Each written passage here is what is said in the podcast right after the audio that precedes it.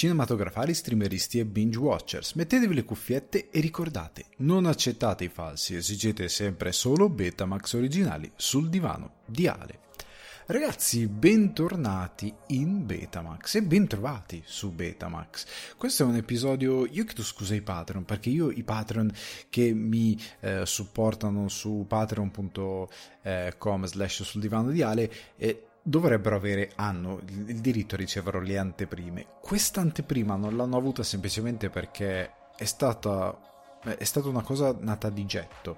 Cioè ho buttato giù una serie di cose dopo un giorno di triggeramento che non ce la facevo più, ho detto ok, devo buttare fuori quello che sto pensando, devo cercare di buttarlo fuori nel modo migliore, nel modo più intelligente che riesco e quindi è nato questo episodio. Sto registrando veramente eh, di getto con degli appunti perché la questione è il cambio di etnia della sirenetta che è politicamente corretto quando invece è questione di storytelling.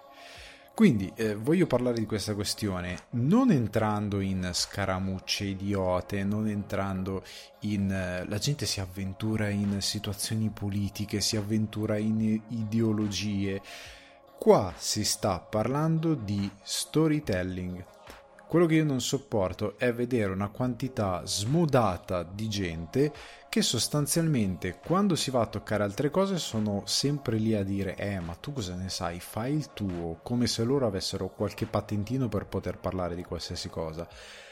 Quando però gli si va a toccare il loro campo, quando però gli si va a toccare appunto il campo altrui, scusate la confusione, e no, loro hanno appunto il patentino per fare qualsiasi cosa. Qua si sta parlando di storytelling, la gente che va su TikTok a fare video parlando di co- blaterando di robe senza senso e senza logica, che va su YouTube, che scrive post, che commenta su Twitter, ho avuto delle conversazioni surreali con gente che chiaramente ha dei enormi problemi di analfabetismo funzionale. Non lo sto dicendo per insultare, lo sto dicendo semplicemente perché mi sono reso conto che c'è gente che non riesce a capire tre post di Twitter scritti normalmente senza troppi ghirigori tre poster linearissimi che chiunque riuscirebbe a capire. E in alcuni casi mi sono chiesto ma è un troll? No, non è un troll, non riesce davvero a capire concetti basilari e questa è una cosa della quale mi sono accorto ben prima che venisse sdoganato questo concetto dell'analfabetismo funzionale, cioè anni fa quando già scrivevo da pischello per i videogiochi mi ero accorto che anche sui forum gente tu gli facevi notare una cosa ben specifica e loro quella cosa la bypassavano volontariamente perché non andava bene al loro discorso. C'è un livello di chiusura mentale spaventoso. Ma io non voglio entrare in queste questioni, io voglio parlare di questa questione della sirenetta in modo tecnico, su un punto di vista della scrittura, perché annuncio una cosa che molti sembrano non sapere, non è perché il cinema è visivo non c'è scrittura, c'è scrittura alle spalle, c'è una sceneggiatura e un testo scritto, questa cosa sembra non essere chiara a molti perché poi leggo commenti, ah come fa a piacerti quel film con i dialoghi scritti in quella maniera e poi con quella sceneggiatura lì. I dialoghi sono nella sceneggiatura, fanno parte del testo della sceneggiatura. Non è che lo sceneggiatore scrive dei dialoghi e poi qualco... arrangiano una trama filmandola giorno per giorno. È un testo che comprende tutto quanto. Ok? È scrittura, stessa cosa c'è nel fumetto, letteratura ovviamente è scrittura e tutti questi mezzi hanno in comune delle regole che poi cambiano ovviamente hanno delle evoluzioni e degli aggiustamenti in base al minimo di riferimento, ma a livello generale di come si racconta una storia, da come si scrive una storia, di come si crea un mondo, le regole sono le medesime. E quindi io voglio rispondere a tutta questa questione da un punto di vista di scrittura applicata al cinema ma che si applica anche ad altri medium. Le regole, ripeto, sono le stesse con i dovuti aggiustamenti in base al medium, ma farò degli esempi molto specifici. E partiamo da una cosa. Quindi una premessa che a me irrita tantissimo e che trovo enormemente vile e vigliacca, ovvero eh, questi personaggi che cominciano a dire ah lasciamo fuori i parametri artistici, la sensibilità artistica, no, ma perché quella è una scelta artistica. Ok, io odio terribilmente quando qualcuno per provare un, um, un proprio punto di vista che sa essere fallace alla base, deve invalidare delle argomentazioni altrui che sa che lo smonterebbero già. ma io voglio appunto come premesso parlare di una questione tecnica, non tanto di sensibilità artistica, perché questa è una questione tecnica. Quindi di sensibilità artistica non ci sarà nulla, sarà una questione di scrittura, con delle regole degli stilemi che sono tecniche di scrittura. E quindi questa, questa invalidazione accettiamola, giochiamo su questo terreno perché si può fare una discussione di questo tipo. E ripeto, non ci sarà nulla di politico, è solo parlare di scrittura, ok? Applicata, in questo caso cinema, casting e via dicendo. Partiamo da un punto questa critica. La sirenetta venga messo agli atti perché a me sembra che non sia chiaro e nelle discussioni che ho fatto a me sembra che questa cosa non sia davvero chiara o venga appositamente evitata. La sirenetta non esiste. Io leggo gente che ha fatto poi paragoni, che poi ci arriveremo, con personaggi storici. La sirenetta non è un personaggio storico è un personaggio che appartiene alla mitologia e questo tipo di mitologia è stata interpretata in diversi modi. Se andiamo a guardare l'antica Grecia era quasi una donna uccello più o meno, aveva delle sembianze orribili, spaventose. Eh, nella favola originale danese aveva altre sembianze. Stiamo parlando di un personaggio che appartiene alla fantasia, a un immaginario che ha diverse interpretazioni a seconda delle influenze culturali dell'epoca e degli intenti narrativi. La, sirene, la sirenetta Disney ha una propria scrittura e una propria eh, poetica, ma nello specifico, se, per non anticipare nulla, la sirenetta che non esiste, che non è un personaggio reale, quella Disney, è già una riscrittura, quindi è già un'ennesima interpretazione di qualcosa che esiste già in diverse forme e che reiscrive nello specifico un mito ben preciso, che è quello della, ehm, della favola del mito danese, della favola danese, in maniera Disney, quindi adulcorandola all'infinito, tantissimo, e, ehm, e trasformandolo in qualcosa più per bambini, ok? Quindi non ha alcun appiglio a personaggi storici. Dire che si cambia l'etnia di personaggi storici è sbagliato, non è un personaggio storico. Alcuni di voi diranno è una banalità, sì, ma a quanto pare non, non sembra essere. Andando avanti, entriamo nel merito della questione Sirenetta. Eh, la questione della melatonina. Tanti usano questa questione come se fosse una cosa intelligente. Non puoi applicare la scienza della nostra realtà come la logica della nostra realtà a un'opera di fantasia, ma in particolar modo a qualcosa che non esiste. Non puoi applicare la logica del nostro mondo, una regola del nostro mondo, a un'opera di fantasia. Non puoi, le opere di fantasia hanno delle regole che vengono create dall'autore nel momento in cui costruisce il mondo di fantasia e nel momento in cui sviluppa il world building. Perché se creiamo e, e la famosa sospensione dell'incredulità che si applica anche semplicemente a un film action, Guardate Mission Impossible, non è ambientato in un mondo fantastico, nel senso non ci sono le macchine volanti, Tom Cruise ha delle ali meccaniche, non siamo in quel mondo, non siamo neanche in un qualcosa tipo eh, Marvel, supereroistico dove ci sono i superpoteri. Ethan Hunt è un uomo normale, le azioni che fa sono di un uomo normale, ma all'interno di quel racconto quello che lui fa è chiaramente sopra le righe e il mondo, la narrazione del film ti fanno capire per cosa potrebbe morire Itanante e per cosa potrebbe non morire. Quindi Itanante se cade da eh, una finestra è probabile che si salvi, ok? Per come viene descritto. Se Itanante cade da un aereo, al quale però riesce ad appendersi perché è un grande, potrebbe anche lì morire, però appunto lui ci si appende perché è un grande. Delle, eh, come ad esempio altro estremo, Fast and Furious. Fast and Furious viola qualsiasi legge della fisica. In, per quanto ridicolo, ha senso in quel mondo, perché quel mondo ti dice guarda, funziona così nel nostro mondo di Fast and Furious. Semplicemente loro possono fare delle cose assurde. Queste leggi possono essere tradite, questo non significa che una volta che hai impostato determinate cose puoi fare quello che vuoi. Se tu mi fai vedere che una macchina vola da un palazzo e atterra tranquillamente, ok? Poi non mi puoi far vedere a convenienza che quella dopo non, cioè solo quella del protagonista è magica e può fare questa cosa, tutte le altre no. Deve avere una coerenza all'interno del mondo stesso. Quindi le regole, questa cosa della melatonina non ha alcun senso, ha senso nel mondo probabilmente reale, ok? Per come noi concepiamo, anche perché si sta parlando, si sta discutendo la biologia di un personaggio inventato, non ha alcun senso logico, non è una cosa che può reggere. Ripeto, molto semplicemente, le regole di un mondo sono dettate, soprattutto quando è di fantasia, sono dettate dal mondo stesso. Non possiamo applicare le nostre regole, perché altrimenti anche persino i supereroi, cioè noi guardiamo Spider-Man, ci fanno vedere che gli crescono, famoso Spider-Man di Raimi, queste sorte di, mm, di piccoli gancini sui palmi della mano, tu dici scusa ma se si mette i guanti poi come fa? Traspirano, come funziona? Non puoi applicare le nostre logiche, è una cosa fumettistica, ti dà una, tra virgolette, spiegazione visiva ma è chiaramente fantasioso. Ok, non gli puoi applicare la logica della nostra realtà. Ok? Andiamo avanti. Ehm, questa cosa, questa cosa, proprio perché c'è queste, eh, questa questione delle regole del world building, dove sta nella sirenetta?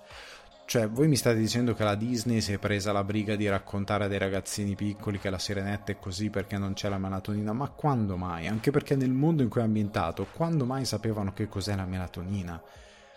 È un periodo storico in cui neanche l'aspirina sapevano cosa fosse quando mai? Non esiste da nessuna parte detto questa cosa, ma tornando a monte questa è una riscrittura, vuol dire che è una reinterpretazione di quell'opera che abbiamo visto. Vuol dire che a questo punto possono fare quello che vogliono con i personaggi. Bello o brutto sarà una cosa che il pubblico poi deciderà a posteriori. Puoi dire, mio Dio che riscrittura orrenda, hai, hai peggiorato un'opera che a mio parere era già moralmente ignobile per come è scritto la sirenetta, però ecco, sei riuscito a renderla ancora più brutta. Questo lo puoi dire dopo. Non lo puoi dire per delle regole che stai decidendo tu a tavolino per delle logiche completamente sbagliate. È una riscrittura.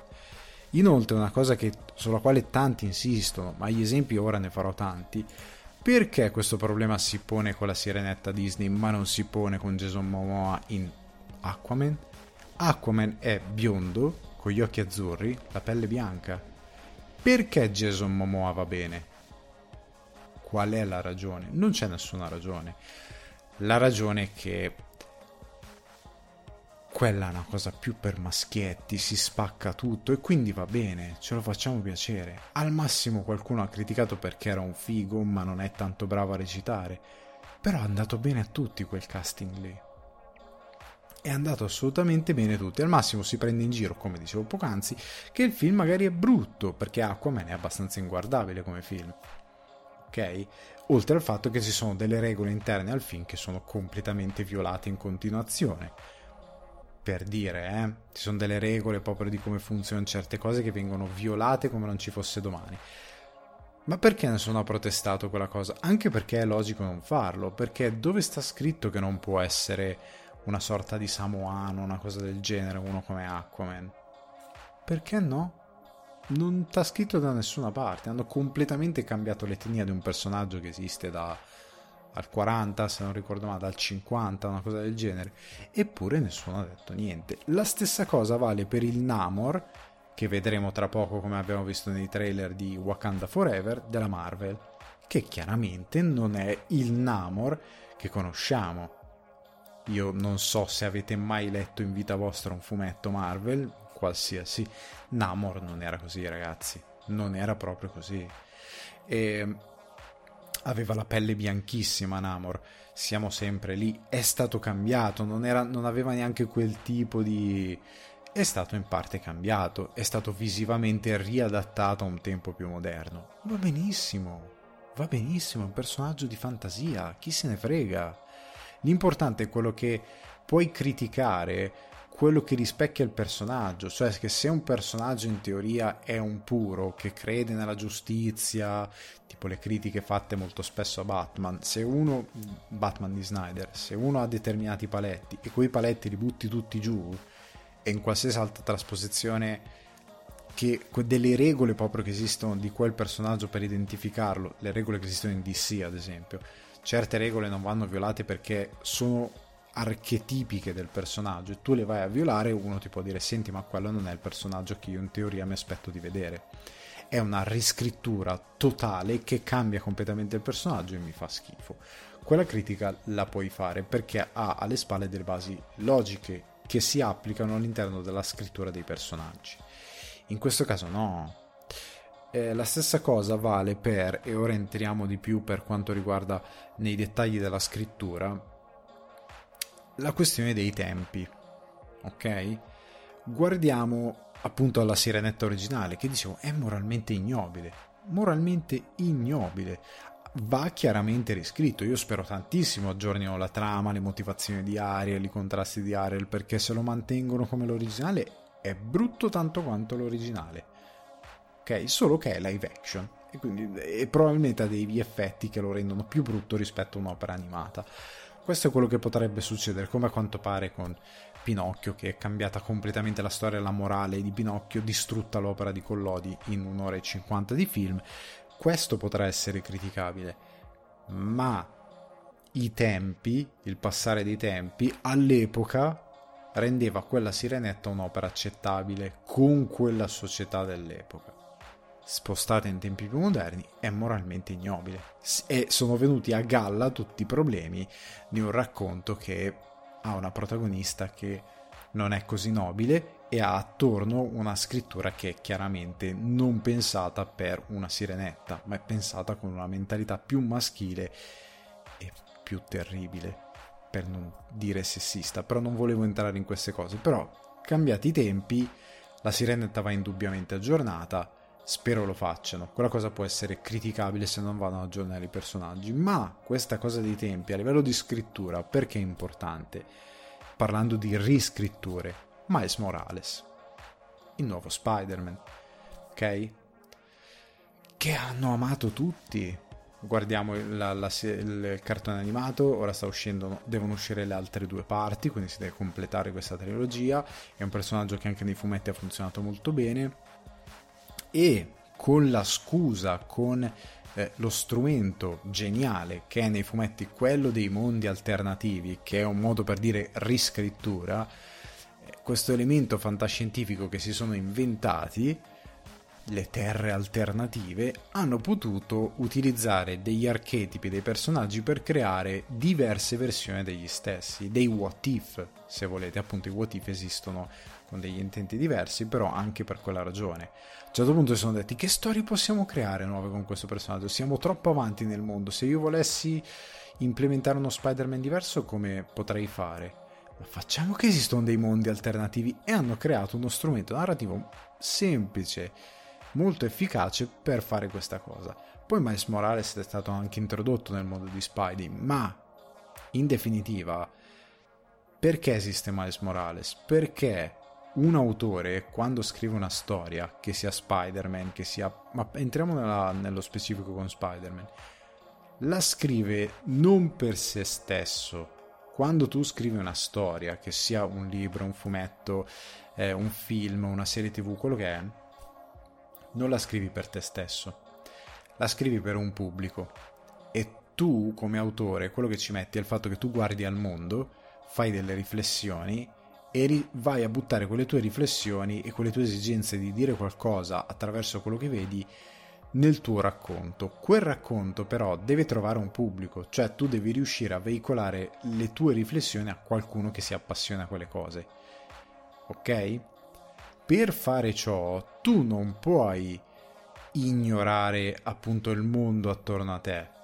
Devi comunque contestualizzarlo cosa ebbe successo? Questa è una cosa che esiste da sempre. L'esempio che faccio ora è più specifico perché è proprio tipico dell'arte pop e Stan Lee all'epoca lo usò al massimo.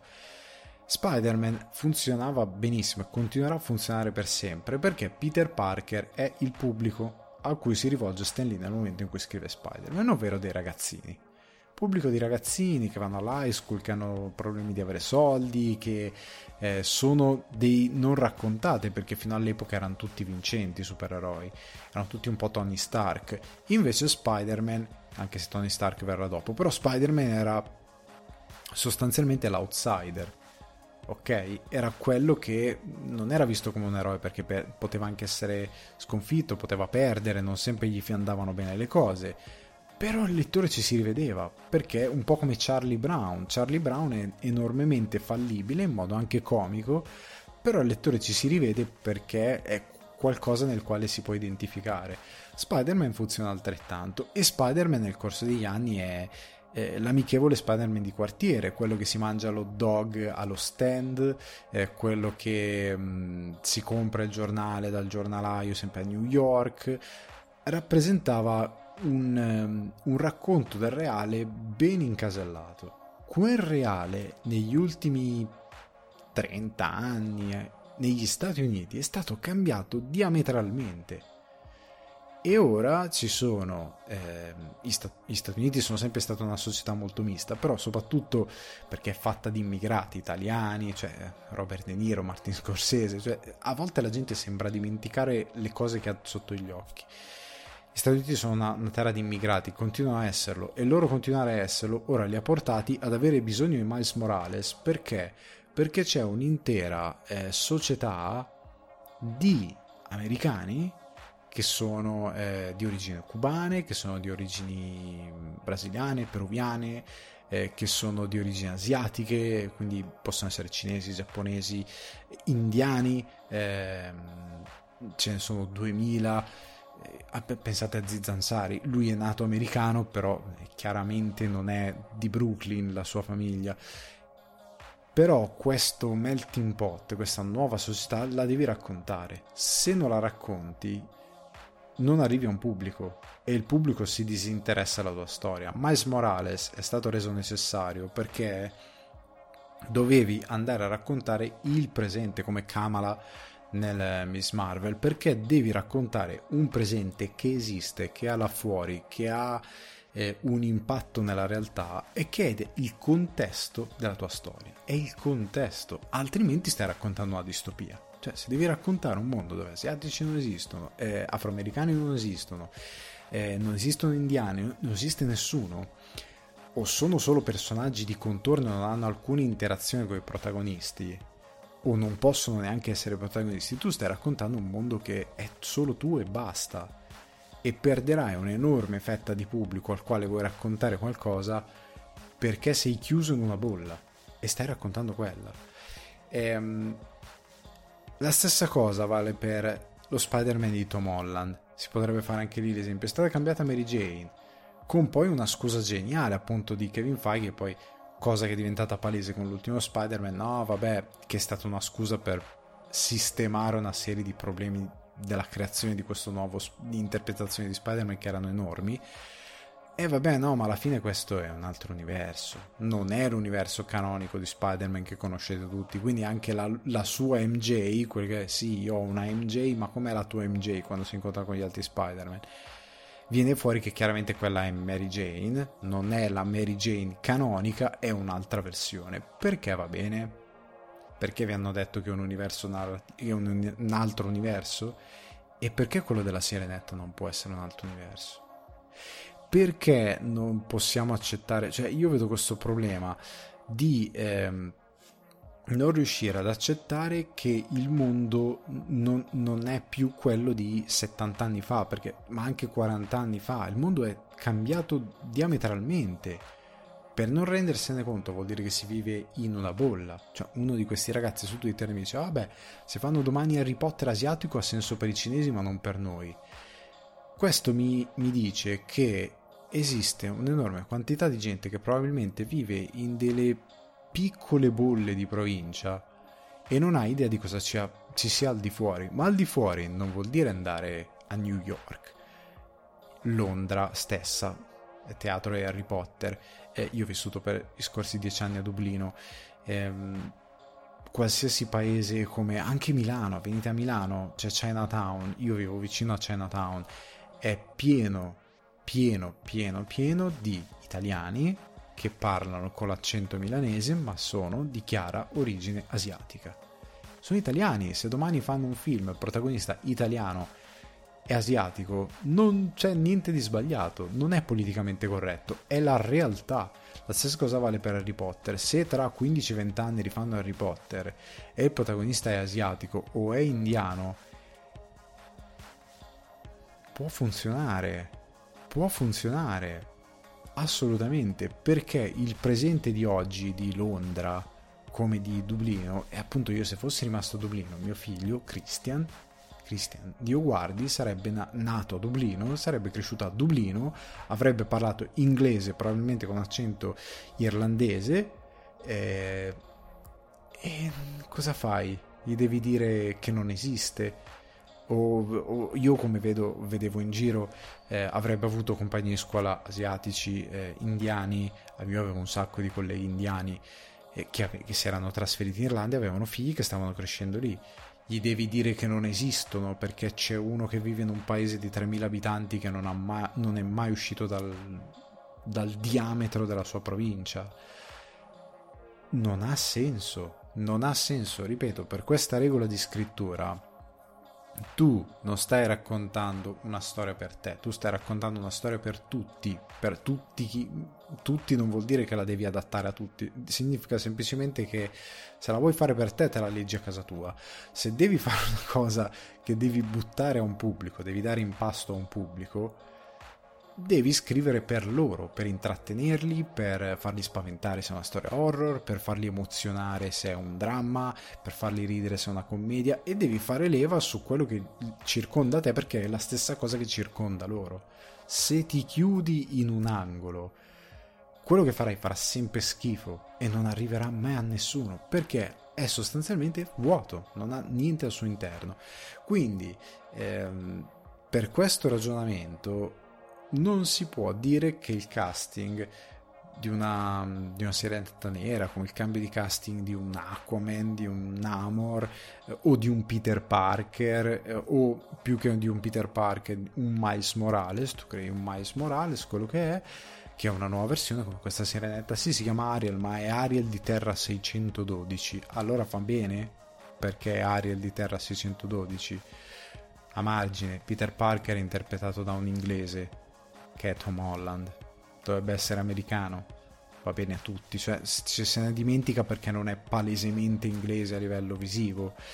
Ehm, sta di fatto che questa è la regola basilare della scrittura e che serve a chiunque voglia raccontare una storia, di raccontare il mondo, che cambiando avrà delle nuove regole, a meno che tu non voglia raccontare un mondo totalmente fantastico, sono tutti alieni, non siamo sulla Terra e allora le regole sono diverse. Ma se fin tanto che racconti un mondo nostro, eh, è chiaro che sarà così.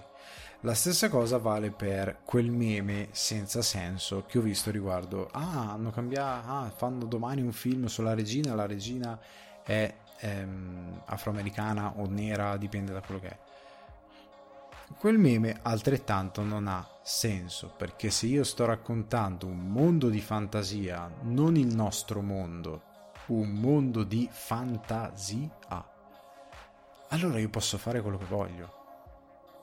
Non è perché un mondo è ambientato, non lo so, nel, nel 1800 in Inghilterra o nel 1700 in Inghilterra e ha un setting storico, allora io devo essere 100% fedele perché ha un setting che io riconosco come storico. Perché altrimenti qualsiasi film di Tarantino degli ultimi indicativamente 10 anni sarebbe inguardabile, sarebbero tutti brutti e sbagliati. Il setting serve per dare appunto forza a quello che stai raccontando, perché tu riconosci qualcosa che identifichi come reale ok? Poi il contenuto non è storia con la S maiuscola, ma è storia con la S minuscola, quindi è fantasia. Quella cosa la puoi fare, deve essere chiara fin dall'inizio, come fa Tarantino che rende molto chiaro che i suoi mondi non sono la storia con la S maiuscola, perché alcuni hanno creduto che in Bastardi senza gloria quelli uccidevano Hitler in quella maniera lì ed erano stati loro che è preoccupante perché vuol dire non aver finito le scuole dell'obbligo cioè eh, ma al di là di questa cosa tu la puoi fare questa cosa. Come c'era una volta Hollywood lui va a creare eh, un universo reale con attori, registi e situazioni reali e poi lo contamina con i suoi due protagonisti che non esistono e li rende protagonisti o comunque parte integrante di un mondo che non è davvero quello reale. E ci sono eventi completamente inventati. E addirittura Tarantino cambia la storia la cambia completamente perché è quello che lui vorrebbe non è quello che è nonostante attorno ci sia un mondo perfettamente coerente rispetto al nostro. Questo è un altro ehm, stilema di scrittura che serve per raccontare delle storie che siano appassionanti. Io ti illudo creandoti attorno qualcosa, ma poi ti do qualcos'altro. Ed è interessante. Ehm, il problema qua a me sembra che si sia voglia a monte soprattutto con queste cose della Disney che tante volte sono roba mediocre. A me dispiace se qualcuno se la prende ma la Sirenetta ripeto è moralmente ignobile. È un'opera che all'epoca ha significato tanto ma guardandola a posteriori è ripeto tutto quello che fa la Sirenetta se fate il parallelo con la principessa Mononoke che hanno degli assunti molto simili l'archetipo di base su certe cose entrambi con un regno una ha una levatura mola- morale, ovvero la principessa Mononoke, molto elevato, l'altra no. Cioè, una rifiuta il principe umano per difendere il proprio regno, l'altra manda il regno malora perché deve andarsene col principe umano. E per questo dico, è anche scritto da elementi che non sono chiaramente femminili perché stili, eh, creano una, un, scontornano la figura femminile secondo il loro pensiero di quell'epoca. Ed è terribile è terribile non si può guardare. Eh, è, è una storia che chiaramente va riscritta completamente riscritta completamente. Ma di opere Disney che a quanto pare stanno triggerando gente che in teoria io non so perché è così tanto interessata. Io credo che sia in verità eh, questi personaggi che stanno eh, anche inevitabilmente politici che stanno esacerbando volutamente dei dibattiti, dei dibattiti pubblici creando dei problemi che non sono problemi beh, delle cose che è un problema questa cosa qui. No. No perché tu in quanto consumatore in quanto spettatore hai sempre il coltello dalla parte del manico non criticando le robe online ma non comprando il biglietto c'è una scelta che non ti piace tu hai tutto il diritto di dire a me la scelta non piace, io il film non lo vado a vedere. Se esce tu, su, quando uscirà su Disney Plus non dovrò pagare il biglietto per andarlo a vedere al cinema, me lo guarderò. Ma al cinema io non gli do una lira, un euro, quello che è. È una tua scelta. Poi i produttori pagheranno il fatto di aver preso delle scelte sbagliate. O probabilmente sarai una minoranza talmente bassa che non va al cinema per una scelta così ridicola come un casting che non gliene fregherà niente a nessuno. Oltre al fatto che parlando di casting, i casting non sono dei cosplay, perché ho sentito come motivazione, ah, deve essere uguale, non esiste da nessuna parte, ok? Anche perché un personaggio uguale ad Ariel sarebbe ridicolo, ok? Ma al di là di questa cosa, a livello di apparenze sarebbe troppo sopra le righe, ok? il che vorrebbe dire che dovresti fare un mondo incredibilmente sopra le righe. Invece, da quanto abbiamo visto nella Sirenetta, è un po' più. Eh, il fondo marino era tutto scuro, era un po' più tenuto a bada. Poi magari esploderà in 2000 colori, però sembra molto andare verso una direzione ben specifica. Ma al di là di questo, i casting non sono cosplay, non sono gare di cosplay. L'attore non deve essere una copia carbone di quello che c'era nel cartone animato perché è chiaro che il tratteggio di un cartone animato e il, e il live action non possono coincidere il cartone animato talvolta ha degli stili talmente assurdi ma prendiamo anche Hercules ora devono adattare Hercules è un po' difficile trovare uno che abbia quella faccia da scemo che ha Hercules nel film.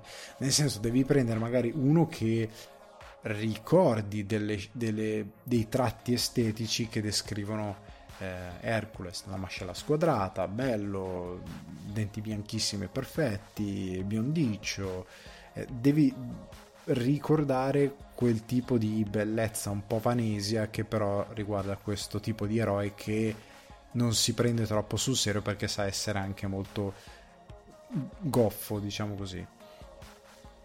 Ok, nonostante sia un grande guerriero, devi, rical- devi trovare qualcuno che riesca a incarnare quella cosa, ma non lo devi scimmiottare.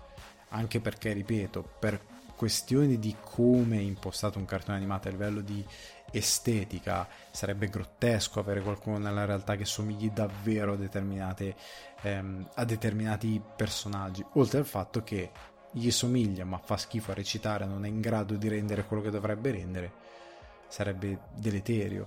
Il punto, l'altro punto, e poi chiudo, che a livello di scrittura un casting sbagliato è sbagliato nel momento in cui è palesemente erroneo. Cioè, prendiamo Mulan, se io faccio un film di Mulan e Mulan è di, non lo so, non è asiatica, ma è una ragazza di Bari, e tu hai sbagliato il film, amico mio tu dovevi fare un'altra cosa. Devi fare una specie di brancata armaleone eh, ehm, con, eh,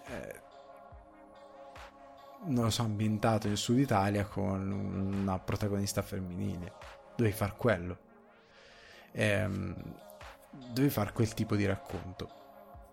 E invece ho voluto fare Mulan. Hai sbagliato, hai sbagliato devi prendere degli attori asiatici perché siamo in Cina, stiamo facendo una sorta di eh, cappa e spada, devi fare quella cosa lì. Oltre al fatto, ultima cosa, che non esiste da nessuna parte che siccome le produzioni hanno cercato di mantenere un determinato tipo di fedeltà qui e là nelle produzioni, allora debbono, debbono farlo in tutto. Non esiste questa cosa, anche perché non è vero, perché appunto Mulan è tutto diverso, è, è, è terribile quanto è diverso e quanto è più brutto per come è stato riscritto. Perché, ripeto, una riscrittura. Riscrittura può essere una buona riscrittura una cattiva riscrittura. Si dice ai Pinocchio, perché nessuno è triggerato che è stata devastata l'opera di Collodi? Perché no? Perché non è in questo momento una cosa che porta eh, a farsi dire bravo da delle persone che non hanno veramente niente da fare. Non è una chiacchiera utile in questo momento questa è la realtà della cosa. Perché, ripeto, per tutte le motivazioni che ho portato, che sono di scrittura, non c'è alcuna ragione di narrativa per il quale questo casting possa essere sbagliato. È tutto lecito. A partire dal fatto che la sirenetta non esiste. Quindi ragazzi, io chiudo qui questa puntata di Betamax. Eh, spero sia stata mh, esaustiva in questi circa 40 minuti di chiacchiere e spero non sia stata per, sia stata chiara anche perché avevo degli appunti ma sono andato molto a getto queste sono cose basilari ripeto di scrittura non, è, non sono regole da professore di scrittura. Sono cose molto basilari di scrittura che potete realizzare voi stessi guardando una qualsiasi opera cercando semplicemente di guardarla attivamente e non passivamente.